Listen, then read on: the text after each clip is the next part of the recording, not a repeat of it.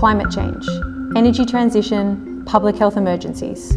Today, we are facing major transitions and challenges, which makes futuring not just all the more vital, but also creates a need to make it more inclusive and involve the general population.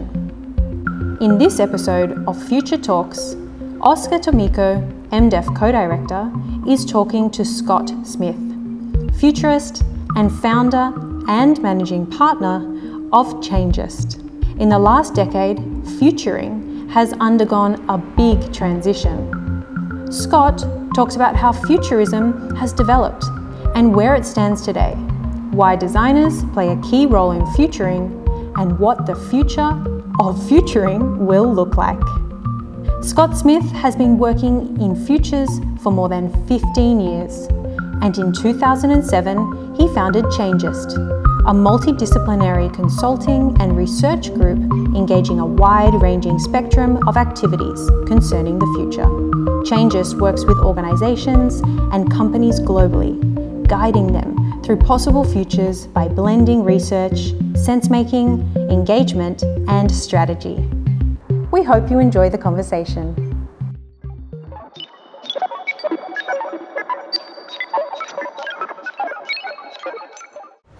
Hello world, my name is Oscar Tomico. I'm co-director of the Design for Emerging Futures Master Program. I'm head of the Design Engineering Program at, at Elisava. And today we are with uh, Scott Smith. Hi Scott. Hi Oscar. Scott uh, works at the company, well, it's your company actually, uh, Changeist, mm-hmm. which is not just you, it's a, a group of people. And you've been exploring what it means to uh, do future making and, uh, and futuring for quite a lot of years. Mm-hmm. Actually, you just You just finished a presentation with all of our students, right? Right. So, um, I just have a few questions that I'm going to ask you, so if sure. you're okay with it.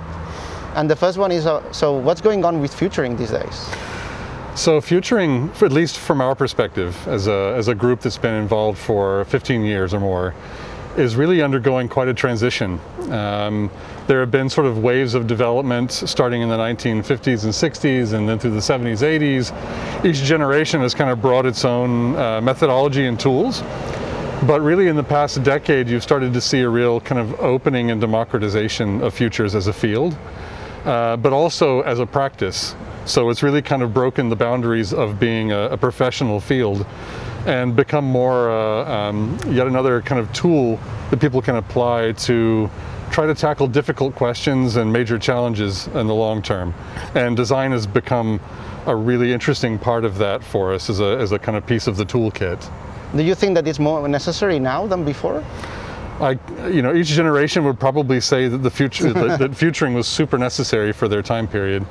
Again, you know, in the nineteen seventies, dealing with ecology and population, each, each one has its challenges, but we're facing some enormous transitions. So energy transition uh, from, from petroleum to uh, renewable resources, health uh, transition, dealing with massive issues like obesity around the world, climate change, you know, the most uh, kind of enormous challenge of our time, a hyperobject, as Timothy Morton calls it, uh, education, business, mobility.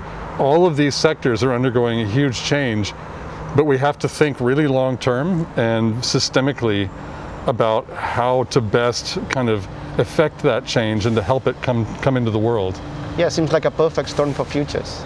In some ways, it's a it's a really great time for futures, but also it's it's not about kind of more business for us as much as it is, I think, about taking those tools out to a much wider audience and engaging everybody. Not just futurists, designers, professionals, but trying to oh, kind of reawaken the critical thinking and awareness and long-term thinking of uh, just individuals, people, groups, societies, organizations to, to play a part in all of those transitions. Hmm.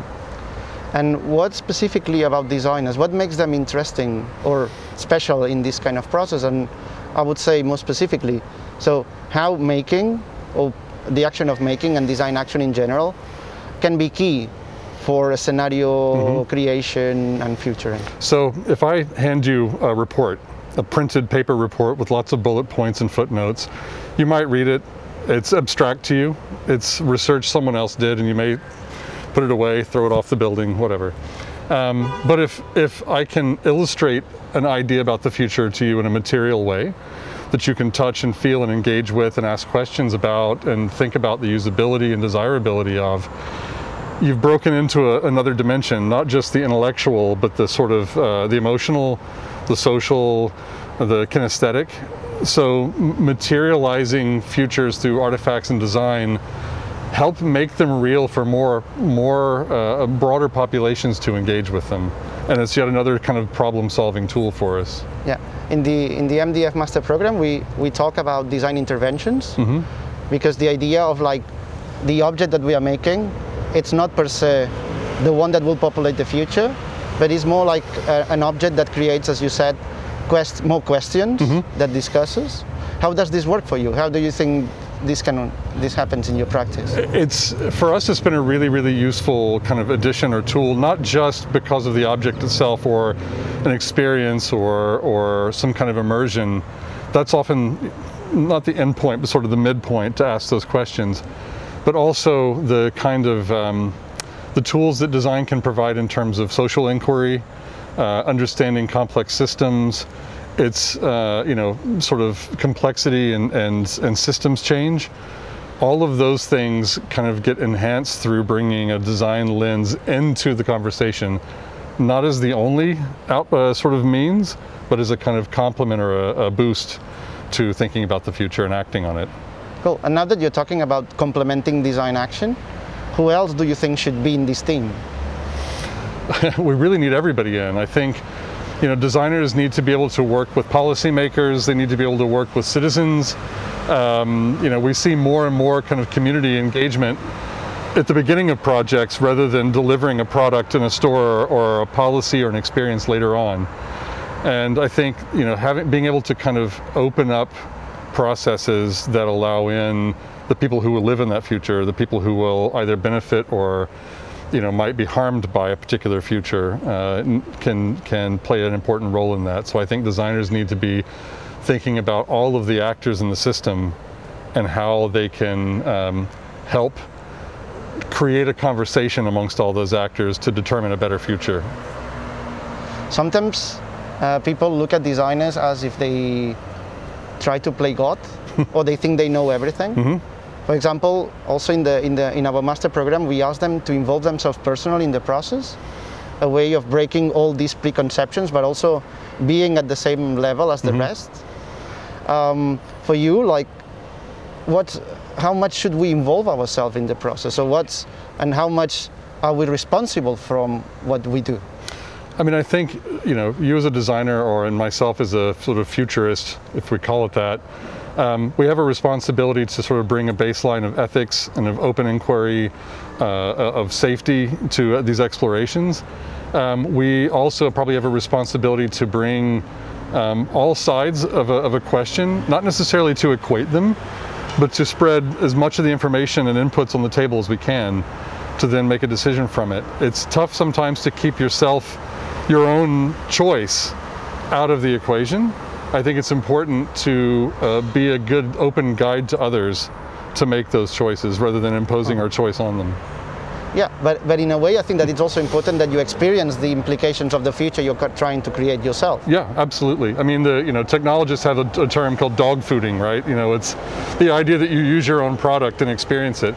That aspect of it I think is really critical. Um, you know, being able to understand the initial flaws, the assumptions that may have been wrong, all of those sorts of issues, um, uh, you, you know, things like usability, and, and bringing in people with very different backgrounds and experiences so that it's not just your set of values you're injecting into that, but you're asking someone else, does this work for you? Mm-hmm. You know, we see this, you know, women, for example, designed out of products around the world every day because we were only looking at a standard user, whatever that is. Um, we need to be thinking that way about the future as well, and understanding not just how the, the principal designer driving a project can experience that future, but how many different kinds of people can experience it as well.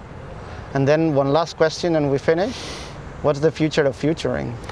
Wow, the future of futuring I think is much more, uh, looks less like a field and more like a, a, a kind of enhancement or lens to many other disciplines.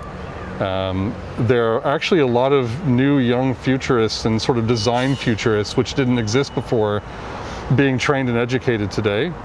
And the great thing is they look very different than we have in the past. So the part of that future is going to be much more diverse, um, much wider perspective, much more multidisciplinary, I think, and uh, hopefully enabling a lot of other changes to happen. Cool. Scott, thank you very much for your thank you. time. And thank you all of, for all of you for, to listen. See you soon. Bye-bye.